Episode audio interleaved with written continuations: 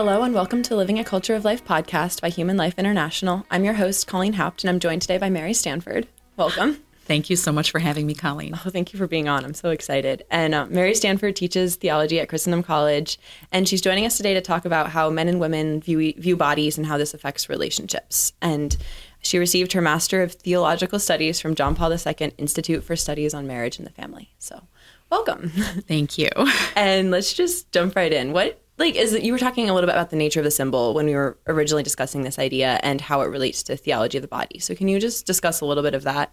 since it's pretty key. yes, definitely. I do think the concept of symbol is probably the key to um, the theology of the body because it's really a way of explaining what the body is, right? I think there's many views in our culture today about what the body is, and um, most of them are erroneous, but they are sort of, I, I, do think they reflect elements of the truth about the body. Um, if you ask people, what the body is today, sort of in the culture at large. I think um, many think that the body, they might describe the body as something I have, right? A sort of straight up instrument that I do things with. Okay. And as much as I would say that is, um, that's not true, there's an element of truth in it, but it's not the whole truth. And the other side of what you might hear today or see reflected in the culture today is uh, rather than an instrumentalist view, is what I'd call more of a reductionist view. It's the idea that the body is something I am, right? It exhausts my identity. It's all that I am, right? And of course, the sort of cult of the body, as it might be called, you know, whether it means, you know, having to look perfect, um, to, to, uh, present yourself, you know, through social media, you know, cropping those pictures and making your body look as perfect as possible. Because if my body looks perfect, then I must be perfect, right? That's all I really have to offer. And in truth, again, that is that is not true.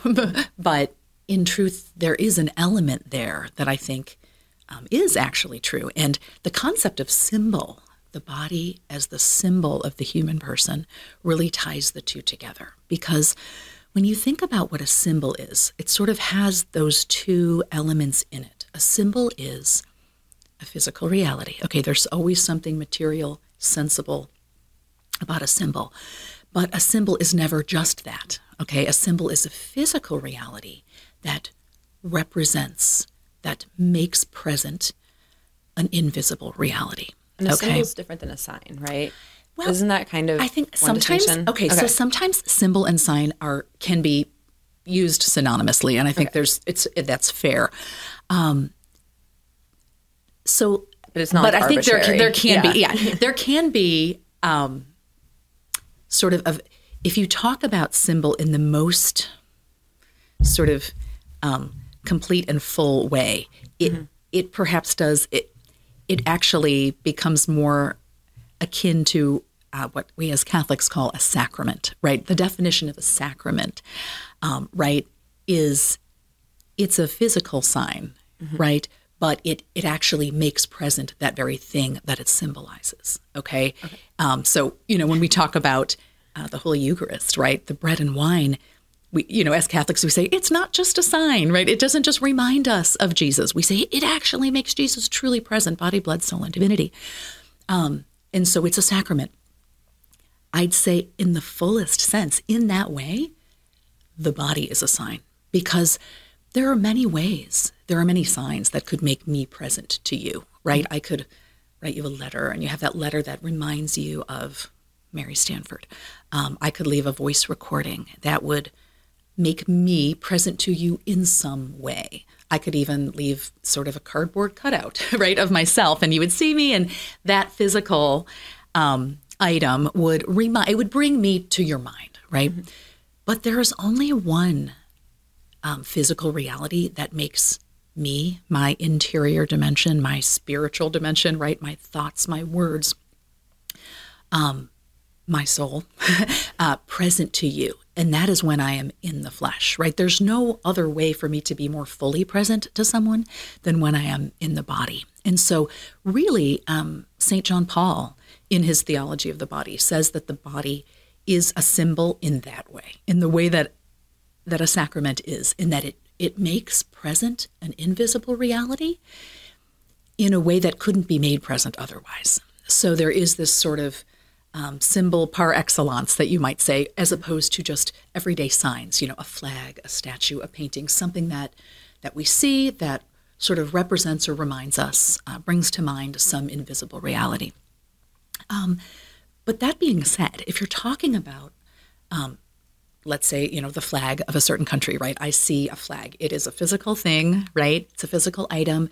And when I perceive it, right, that flag brings to mind, okay, let's say it's the American flag. I think of um, our country. I think of uh, maybe our our founders, our principles. I think of freedom. I think of people who have died for our country. You know, there's sort of a myriad of things that are brought to mind and are meant to be communicated um, through that physical item. Um, so we have two aspects there. Number one, this sign, this flag, it represents something. Okay, it sort of shows forth something. But the other element of it is that it doesn't show it forth for its own sake. We use signs, we use symbols to, to represent an invisible reality for someone.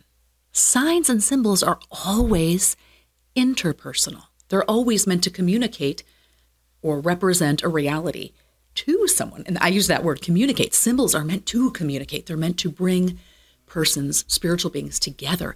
Mm-hmm. But we, because we are beings that are physical, but not just physical, right? We are physical, we have a visible dimension mm-hmm. and an invisible dimension. And so, because we ourselves exist at that sort of intersection of the physical and the spiritual, that's where that's where human beings are, right? Angels, totally spiritual, right? Yeah. Animals, totally material. We exist at that intersection. That really is the world of symbol. That's why we require symbols and signs to communicate. We communicate the spiritual through the physical. And so we see that the signs and symbols that we use as human beings, again, I mentioned a flag, um, you know, maybe a statue of Our Lady, right? We we see a statue, we don't worship the statue, right? As they cleared up in the in the eighth century, um, but nonetheless, that that statue reminds me of Our Lady, right? The actual mm-hmm. person that it represents. So we use signs and symbols we use words and language, right? Those are another physical thing, right? It's we can hear language or we can see it written to communicate a reality. So symbols both represent, they make something present, something invisible present, and they do it for the purpose of communicating, for bringing people into unity. And that I think is reflected in those two ways in which the, the modern world today sort of views the body Mm-hmm. It's either something I have and I use, instrumental, or it's something I am. Okay, it's me. Again, taken out of context, neither one of those exhausts the reality of what the body is. But when you see that a symbol has a dimension, that representational dimension, in the sense that my body isn't me fully, but it is a part of me and it and it makes the rest of me my invis it, it allows me to express my interior dimension right? My intellect my will my thoughts. Um and certainly it allows me to work in the world right? My body is in a sense instrumental. I can do things with my body. I can accomplish things with my body. So there is a sense that the body does have a certain instrumental character but it also has that representational character identified with yeah this is me in a sense. So both of those things are true, but you have to put them together. And um, you mentioned at the beginning, a while back now, uh, about how men and women sort of. I do think that this attitude towards the body as something I have versus something I am does seem to be reflected along gender lines.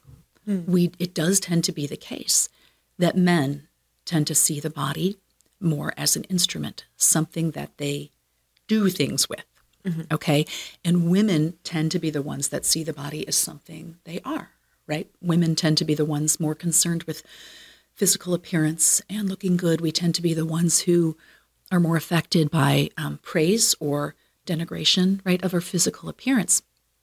And um, these things are very much rooted, I think, in in the bodily difference Okay. And um, Saint Teresa Benedicta, who was the German philosopher Edith Stein, uh, she, I, I personally think her insights on the distinction, the distinctive perspectives of the masculine and the feminine really weave very well into the theology of the body presented by John Paul, um, because she's she sort of tries to explain why. You know, why is it that women tend to see the body as something they are, mm-hmm. and there are good aspects to this and dangerous aspects to this, just as the male view has good and dangerous aspects. And I think that both of those result from the fact that we are fallen. And so sin sort of warps us into some of the negatives. But in terms of the positive, I just want to talk about that the positive aspect of seeing the body as something that you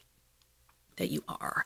Right? She says that a woman because her body continually through its um, through its structure, through its hormonal cycles, right? A woman's body tends to remind her on a regular basis that she's female, right? You don't usually see women running around trying to prove to everybody that they're women. Their bodies reveal it to them in a way. And so, because of that close connection, Edith Stein says a woman experiences a very close body soul connection resulting in a kind of identification with her body. And the positive aspect to that is A, she does recognize that her body is a part of her person. It's not just something she does things with. And um, a woman experiences this close connection. And so when a woman sees a body, she usually recognizes a person. And that's very important, right? In our culture, um, where there is so much objectification and looking upon persons as less than human, right? An object for pleasure, an object to dispose of. Um, there's this whole, I think Pope Francis called it the throwaway culture. We have this culture of death, right? Where we don't see um, bodies as persons, right? And I and I know that in the pro-life movement, they've found out that when a woman is able to see a sonogram, you know, a woman who might be abortion-minded, if she does have access to that sonogram, if she's able to visually perceive a living body in her mm-hmm. womb, she is more inclined to recognize oh, a living body. Oh, that's a person. So mm-hmm. for her, um, it's she plays an important role. And John Paul talked about um, this term. It gets thrown around a lot. The genius of women, the feminine genius, is really that ability to oh, recognize a person. Women have this um, ability, this capacity, as he put it, to sort of help humanize the culture, to bring our recognition of persons. We see a body, we see a person, and that's really good. Um, on the other hand, we see that in our fallenness, in our woundedness from original sin, we often, mm, in that identification, there's a kind of over identification with the body where we think we're just our bodies, right? Mm-hmm. And that's all we have to offer, right? And so, so many of the dangerous things that come from that, right? If I'm not beautiful enough, if I'm not perfect enough, if I'm not fit enough, right? If I don't have the right fashion, if I don't have enough people looking at me, if I can't gain attention toward my body, will will I feel affirmed? And of course, we see how dangerous that can be to not see yourself as more than mm-hmm. your physical dimension. So that's the risk. Um, but on the other side, on the instrumental side, the idea that your body is something that is more of an instrument that you, it's not you, it's just what you use to do things with, right? Well, on the positive side, right? And think about it. I mean, young men, even though, yes, their bodies have male characteristics, they don't always feel, I'm a man, right? Mm-hmm. Just knowing that they have a male body. Men tend to feel that they have to sort of go around and prove that they're a man. They have to use, they have to use that body to do something, to accomplish something that they're proud of, right? And again, through the centuries, right? Through the millennium, um, we have male initiation rites, right? You have to go hunt that deer or score that touchdown or, you know, even on a more intellectual level, win that debate. You know, men often feel that they're not really worthy of being called a man until they do something um, that is then sort of praised, respected, affirmed which means that they tend to not identify with their bodies. They identify with their accomplishments. Men tend to identify with the work that they do with their bodies. Now, on a positive note, there's something good about that. Because by saying, ah, I'm not my body, they automatically have an intuition that they're more than that. I'm more than just my body. Look what I can do, right? Look what I can do, of course, with our imagination, our thoughts, our mind. You know, we execute things with the body, but that that there's an awareness that, hey, I'm not just my body. I am this. And so being aware that your act, your identity is actually goes beyond just your physical dimension is good and it's healthy. And sometimes it's a good antidote for women who, if they're struggling with accepting the way their body looks, no, get out of that. Go do something, accomplish something that you can then be proud of. And it can really expand your sense of spiritual identity. I'm more than just my body. Look what I was able to do, right? And whether it be, you know, intellectual work, hey, maybe it's accomplishment through sports, maybe it's charity work, maybe it's um, an art, a craft, a hobby, whatever it is, doing something, using your mind, right, to then do something in and through your body um, reminds you, and then you have something to rest in, a sense of accomplishment and identity that sort of goes beyond your body. Um, men kind of have that a little bit more naturally. On the other hand, if you only identify with your work and you don't identify with your body, there are some serious problems, right? You're more at risk at seeing your body as just an instrument, something I do things with. Well, great. Then you might view a woman as, and her body as just an instrument, just something you do things with. So there's, of course, that deep danger, that profound wound of the potential toward objectification that we see in our very fallen world.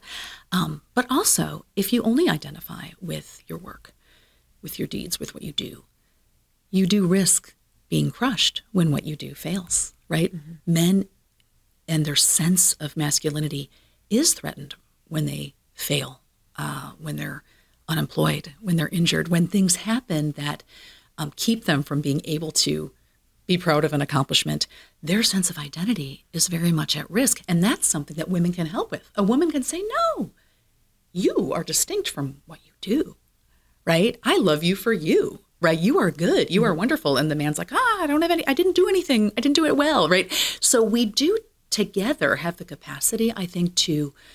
Um, to affirm one another in the ways that sort of along those gender lines we sometimes um, become vulnerable. We think, oh, you know, the, the, particular, I guess I'd call those fallen wounds that sort of fall along gender lines. So um, when you really think again of that initial presentation of how is the body the symbol of the person? Well, a symbol both represents and connects. There's something in itself, what it is, and what it does. So a symbol really does encapsulate both the aspects of being and doing.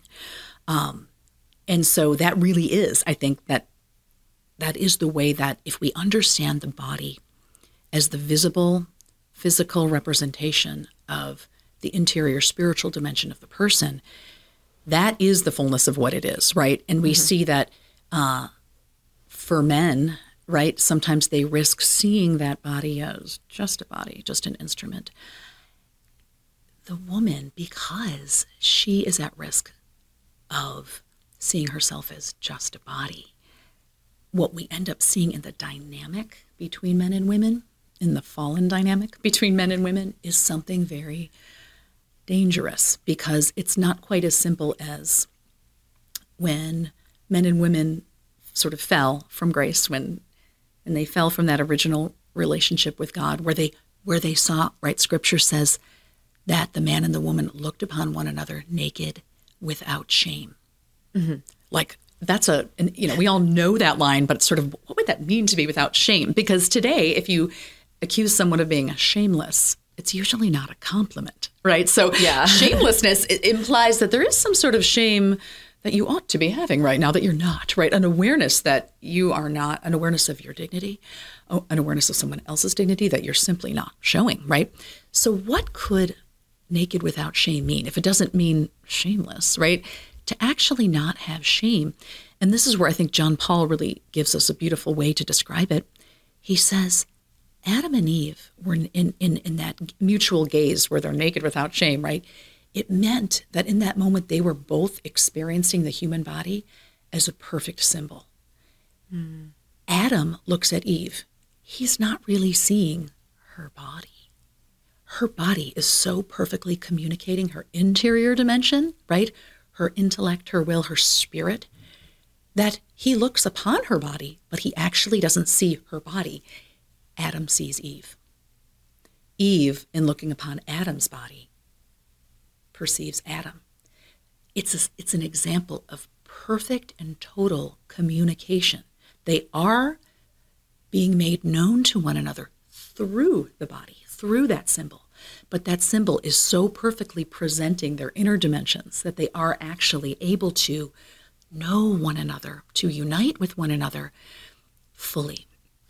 Whereas now, of course, in our fallen world, sometimes the body can be a distraction to that, right? How do you really get to know someone, right? Well, you need to talk to them and have a conversation with them, right? We have to get to know their thoughts and their feelings and their views. Um, but sometimes we find that the body can be a distraction to that, right? If someone is, you know, if a guy doesn't think a girl is pretty enough, maybe he won't give her the time of day, right? Or maybe if um, someone is so sort of um, overly sexually appealing that maybe that's a distraction and they're just looking at her body and they're not listening to what she's got to say, right? Mm-hmm. So there is this sense in which we definitely get that communication between the sexes and, and really between anybody is is a challenge because sometimes the body becomes an obstacle rather than the actual um, intermediary or, or sort of medium or vehicle of communication. And so when we see that, we realize, oh, in its original state, the body was a perfect symbol. He says that the body is still a perfect symbol, but our ability to perceive it as such is marked by we somehow make this distinction between the sensible and the spiritual, rather than seeing the spiritual as communicated through the sensible. And so now it's possible for a man to look at a woman and think she's just a body, right? Maybe an object. And while I want to turn around and say, and the woman looks at the man as an object, it, yeah, it's not quite that simple. It's not that women are incapable of objectifying or mistreating or using men. Mm-hmm. Absolutely, we we can do that, right? Um, but the greater tendency seems to be something more asymmetrical.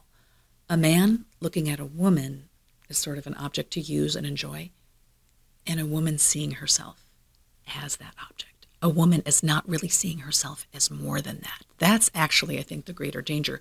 And mm-hmm. because a woman being so quickly able to recognize the person and, and, and a woman being person oriented and relationship oriented in a particular way, which is sort of a, a whole nother conversation.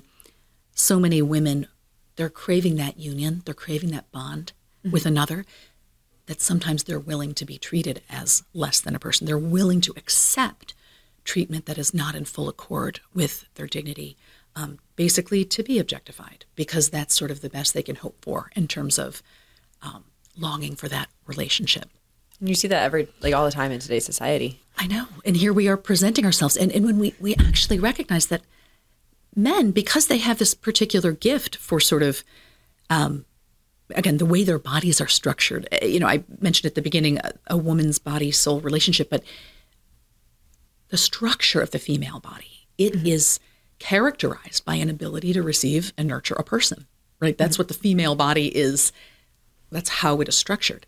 Well, a male body isn't structured to receive and nurture a person it, within it, right? It's actually characterized by size and strength to go out and act on the world, to do things outside of himself, right? Mm-hmm. So we see naturally there is this um, tendency of a man to go out and sort of um, have a particular objective, work the earth, whether it mean build something, yeah. fight. Uh, but it's something that he does outside of himself. Get food, put a roof Get on the house. food, roof. And all of these things are in service of the person, of course. But he's less directly related to the person as, as a woman is in terms of her mm-hmm. orientation. He, she's more person oriented, relationship oriented. He, by virtue, again, of simply his physical design, tends to be more object, project, work oriented.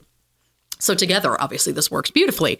Um, but the fact that a man is already, he has certain tendencies to see his body as an instrument, to see things in terms of objectives, that we need to make sure that he doesn't look at a woman that way. We, we want to make sure that he sees her as more than just a material thing. And so in our relationships, right, as you're saying, you know, if you look on the um, online and in the magazines and everywhere, when we women in the movies, right, we yeah. think, oh, well, the way to get that relationship is to use my sexuality. um, we're feeding right into that wound, right? We're feeding right into that wound. Um, and so, really, the challenge um, for both, for all of us, right, is to restore the body, the body's original role as symbol, which again means it's physical, but it is so much more than physical. It is meant to communicate and to bring about, again, to connect persons. A symbol always communicates and brings people together.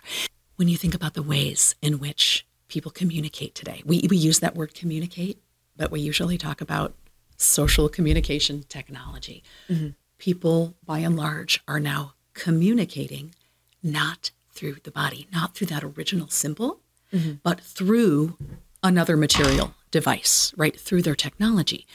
Again, it is a human thing to communicate through physical media, but as we get more and more removed from the body, mm-hmm. our communication and our ability really to make our interior dimensions present to the other, it becomes compromised, right? We know it's quite yeah. possible to sort of put out a false identity, you know, in your social media profile, right? And we even use the term friends to, about people that aren't really our friends. They don't know us, right? When you have a physical, live, in person conversation with someone, mm-hmm. it's unscripted, right? You're vulnerable. You might say something embarrassing or awkward, right? and you don't know what they're going to ask you. You don't know what they're going to reveal to you. So there is this very scary at times vulnerability that we experience before the other. But that's what it's meant to do because you're really open. You have to be yourself. There isn't time to sort of go and be someone else or go, you know, craft a line or look up something witty or or let me find a better picture of me that doesn't show that flaw or whatever, right? And so actually it is 100% in live in the live attentive presence of other bodies mm-hmm. that we actually whether we like it or not, we reveal our inner dimensions. Well, and I love how that aspect of it doesn't like negate the like the body either. Like if it's supposed to be a symbol of how you're like communicating, it's not just saying that this is me, but at the same time, what you're wearing, how you look, what like mannerisms you have, how much focus you give to someone, those are all like revealing your inner dimension. So it's like affirming the body as something really good but also not reducing it to the only good thing there. Absolutely. It, it absolutely ties in both of those aspects. And um, one thing that comes to mind, and I hate to keep focusing on the negative, but it's a positive negative. I mentioned shame earlier, yes. right? We see that first sort of mysterious experience of shame in scripture, right? Ad, Adam and Eve go from gazing upon one another naked without shame, mm-hmm. whatever exactly that means, right? What, what we've interpreted as a perfect communication between the two um, to okay their relationship with god is is broken right? They distrust god. They actively disobey him. They basically say they believe the devil's suggestion that god is a liar. Mm-hmm. and they grasp for that fruit which will give them total control. They don't need god anymore. So they commit the sin. And the very first manifestation of that sin is they're hiding. They're hiding in the bushes and they're sort of hiding from one another with leaves. There's a sudden awareness of one another's bodies, you know, as though the body is this sort of separate entity instead of mm. an integral dimension of this larger whole. So, what we see from the beginning was that shame was experienced as kind of a desire to hide, right? Whether we're hiding from God, we're hiding certain parts of our body from the other. Shame is um, experienced as a bodily awareness and a desire mm-hmm. to sort of conceal. Mm-hmm.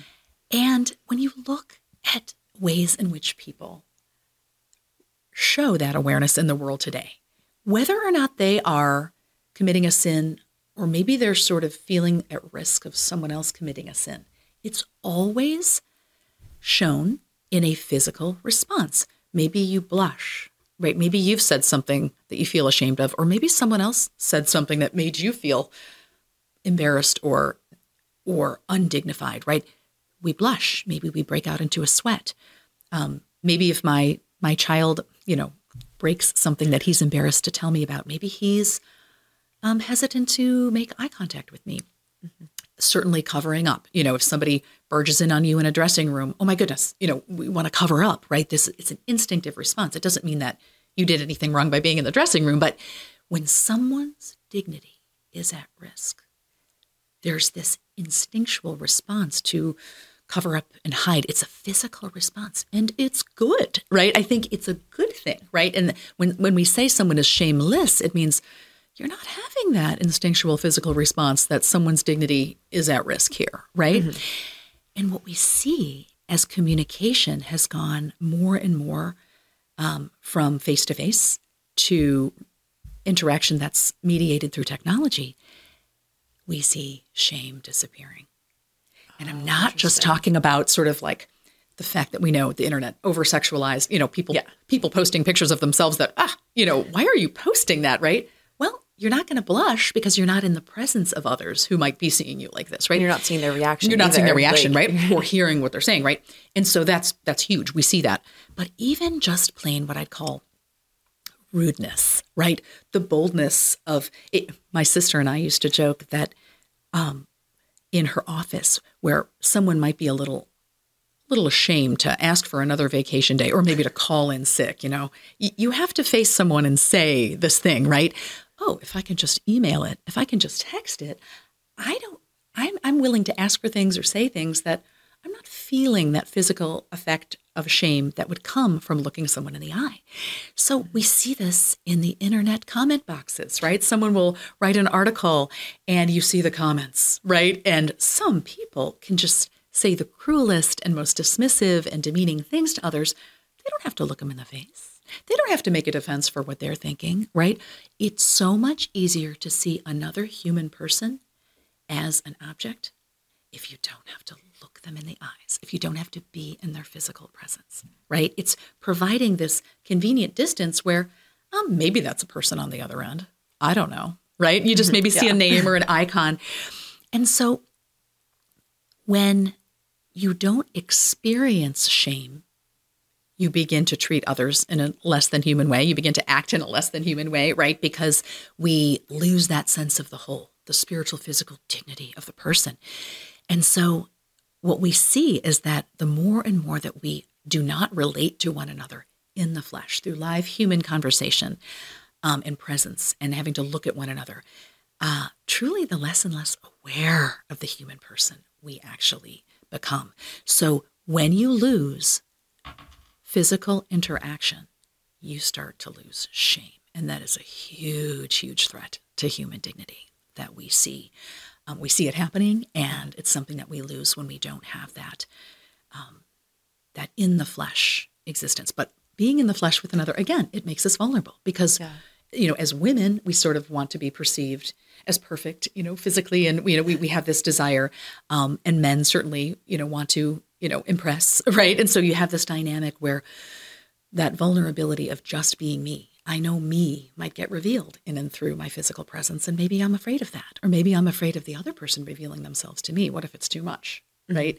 Um, that giving and receiving, that vulnerability that happens in real human relationships is is scary. Right. And so in an attempt to control that, we like to have that safe distance of our technology. But what it really does is erode our sense of the other's humanity. That's so fascinating. I've never like actually thought of bodies as a symbol that way, but it totally makes sense that like and that's how like I mean, we all know that that's how you're most physically present to people is like when you're in the same room with them. But yeah, it's just like having like the fact that it's like written into our bodies, like we are the body soul composite, and like there's a reason for that. It's not just who we are. I mean, it is who we are, but it's not. I just lost my train of yes. thought too. yeah.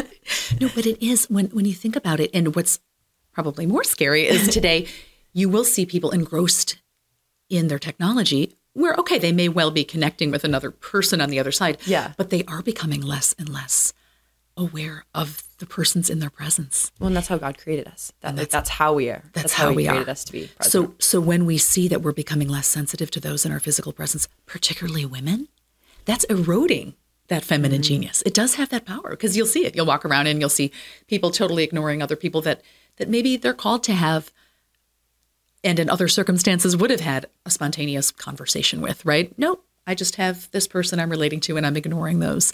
So it is absolutely possible now to sort of be in someone's physical presence, but not to be aware of it because we're drawn to the more abstract communication. And so for women, it, it can kind of erode that personal awareness, that feminine genius. And for men, it seems to feed into that ability to sort of abstract, block out persons, focus on objects. So it it kind of compounds some of the struggles men have mm-hmm. and it erodes some of the gifts that women have. So I think it does different things to the masculine and the feminine gifts and weaknesses. And sadly, none of them are good. yeah. Um, but even even but just one more thing about the masculine ability. Mm-hmm. Um, a lot of times, so I think we can recognize how relating not through the body but through technology can can put our human relationships at risk, mm-hmm. right? You're not really relating to the real person. You're trying to keep up with maybe too many friendships and relationships, right? Because when you take the body out of the equation, the body, in all of its beauty and dignity, um, it also limits us, right? Yeah. My body places me here now, this place, this time. I really can't have a thousand friends, even if I'd like to. And that's one of the things we look forward to in heaven that yeah. time and space won't be an obstacle, right? Because there is that phrase, the more the merrier. It's true, right? In a true friendship, the more the merrier when people share your interests and your joys. There's, it's beautiful, but we just we can't do it. We can only, ha- you know, we're limited. Um, but in the other area that people often celebrate technology is our ability, because it removes the body, it sort of it seems to remove space and time. You can research, you can find out a million things. It's the information age, right? I used to write a paper in college and I'd have to walk to the library and look things up in the card catalog and maybe find a journal article and then Xerox it and take it back to my dorm room and study it, right? There was a lot of space and time issues that sort of limited what research I could actually do, right? Yeah. But now, at a moment's touch, you have a million things at your disposal are college students today really reading those millions of articles that are at their fingertips, right? Imagine that. Oh, I've got it all here. When am I going to read it? Oh, when am I going to read a thousand articles, right? They're not doing it, right? They can't because they can't do it. But there's this pressure and there's this sense that, oh, I can figure that out. And so we have become a culture of skimmers. It's this information overload. You can't, in your physical finiteness in your physical limitedness actually digest a thousand articles, right? Yeah. Instead of just reading the one really well, right? We feel this pressure and this, A, it's very overwhelming. Sometimes you can't concentrate. People are losing their ability to concentrate and focus because it's so easy to switch to another topic or another perspective. But we have, it's been shown that we are becoming a culture of skimmers. Okay. And when you skim, after a while, I like to make the connection to food. During Lent, we often skimp on food, right? We fast, and it's good. It's good for us, right? But we sometimes plan on having a big feast on Easter, and we're going to eat everything. I plan to eat, you know, the moon. I want to eat everything, all these things I've been offering up. And Easter Day, and I'm five jelly beans in, and I'm full. Oh no, I'm full. I wanted to eat that whole ham, right? What happens is, as as you when you skimp on food, right? When you fast, your stomach shrinks, right? Mm-hmm. You can't even take in as much. Um, the same thing happens when you skim. When you're constantly skimming, and then you go and try to take in and focus and take in a whole article and read it from start to finish, your attention span has shrunk. So we, even though removal from our bodily limits gave us this idea, this I, I call it the sense of the infinite, right? Mm-hmm. Time, distance, quantity, no issue anymore because our physical limitations aren't a problem. They still exist, right? The body helps limit you in a good way by making you present and helping you to know your limitations. And so, what they're actually finding is that young people are losing their ability to focus. They're not even able to take in this infinity of information. And they've even looked, um, there's a, um, Cal Newport is his name. He is works at Georgetown, and he's written about how even in the workplace, where technology is often most celebrated, that attention spans are shrinking because, of course, you can be texted or emailed at any moment, and you can certainly you're doing your research, and you can have this and this and this to switch from, and it's harder to really focus and invest that long-term intellectual focus um, to solve problems. So even sort of that problem solving gift of focus that that men sort of have as part of their masculine genius, you know, blocking out things and focusing, that's compromised by by removing the body and removing that real sense of the natural limits that our bodies have. So that in terms of um, in all aspects, the body really does it makes us present to others, but but also to ourselves and and our in the the limits that we naturally have that would help us sort of um, really approach the world as we're designed to do. So there's just so many different, I think, aspects of what our body does for us um, in helping us realize the gift that it is, but that we need to relate to others in and through. The more we can relate in and through the body, the more we can have authentic relationships and really preserve those gifts, those intellectual gifts that we have. Creativity is one of them too. Mm-hmm. I just remembered that. And if I'm going on too long, just stop me. But the um, oftentimes creative works of creative nature come about where our mind is sort of at rest. Mm-hmm. And I would make it, I would connect it to when children are bored. When my children come to me and say, We have nothing to do, right? Sometimes you don't have anything for them to do, or they don't want to do the things you've given them. So you send them outside, right? And they complain and, ah, you know. But if you don't give in, if you wait just long enough, they're going to find that old cardboard box in the backyard. They're going to make a game. They're going to invent something creative, works of creativity. You do not have works of creativity unless your mind experiences boredom, unless there is some rest, right? And so if there's always something to scroll on a screen, right, it fills in all those moments where we would naturally experience boredom. People are struggling to create. And that translates to the spiritual life as well. People are struggling to pray because the Holy Spirit it's not like God, it's not like we have to wait around for God. God is always present. The question is have we emptied ourselves and opened up some time in our own life to make ourselves present to God, right? And that means sort of being bored, taking away those things.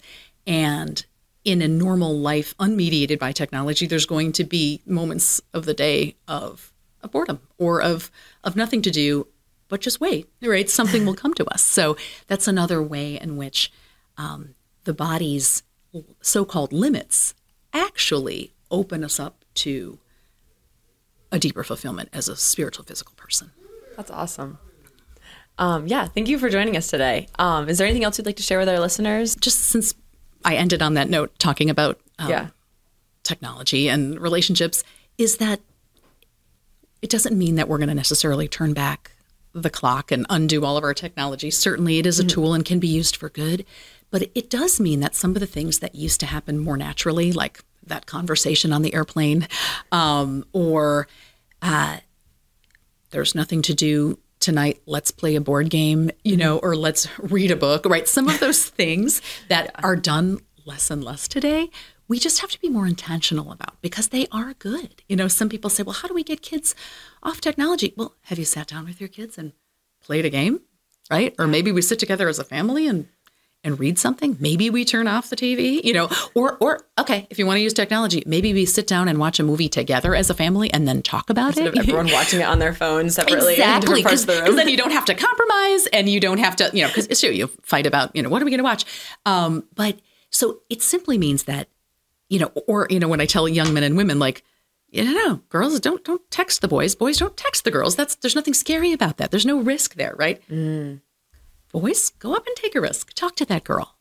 Um, ask her to dance. You know, girls, just wait, make him do it, right? Like allow that natural because real human ac- interactions can be a little scary sometimes, but give it a chance. It's going to be something more real and satisfying. And it's just that we we kind of have to be more this word gets overused, but more intentional about trying to create opportunities to have in person experiences together as a family, between men and women, whatever. Mm-hmm. Um, things that might used to in the past happen just we didn't have to work to make them happen and we yeah. took them for granted that we kind of lost them we didn't realize some of the things we were losing with a lot of the new inventions um, so it doesn't mean we're going to have to undo them all but we need to be more intentional to create opportunities for conversation for spontaneous experiences, for community experiences, because those are the kind of things where we really do reveal ourselves, right? You don't just sit with a person and say, okay, reveal yourself to me, right? Yeah. You have conversations, you do activities together in groups, um, and people reveal themselves when you have a common activity. And